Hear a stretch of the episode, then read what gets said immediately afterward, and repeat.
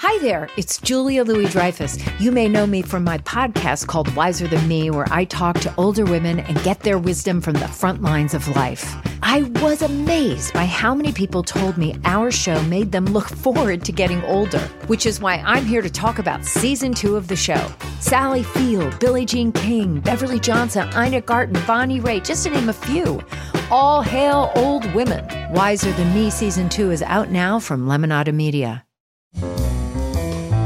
This is Merriam Webster's Word of the Day podcast for August 17th. Brought to you by the new Merriam Webster's Advanced Learners English Dictionary, designed for students and teachers of English as a second language. Learn more at learnersdictionary.com. Today's word is sapient, spelled S A P I E N T. Sapient is an adjective that means possessing or expressing great wisdom. Here's the word used from a book review by Gary Rogers in the Kirkus Reviews. In this debut sci fi novel, great responsibility is thrust upon a young warrior descended from rabbits who's fighting to restore peace among humans, animals, and the earth. The Tsaeb, sapient descendants of animals, have evolved exceptional intelligence well beyond human capacity. Human beings certainly like to think they're wise, and in fact, the word Homo sapiens, meaning humankind, comes in part from the Latin word sapiens, which means wise or intelligent.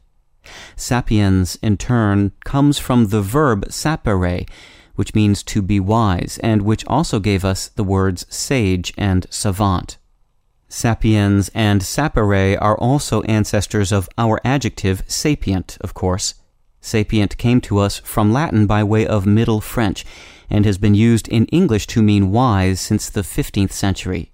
In recent times, it also has been used in anthropological contexts, as has sapiens itself, to mean characteristic of modern humans. I'm Peter Sokolowski with your word of the day. Visit the all new learnersdictionary.com, the ultimate online home for teachers and learners of English. A free online dictionary, audio pronunciations, custom study lists, and interactive exercises are available now at learnersdictionary.com.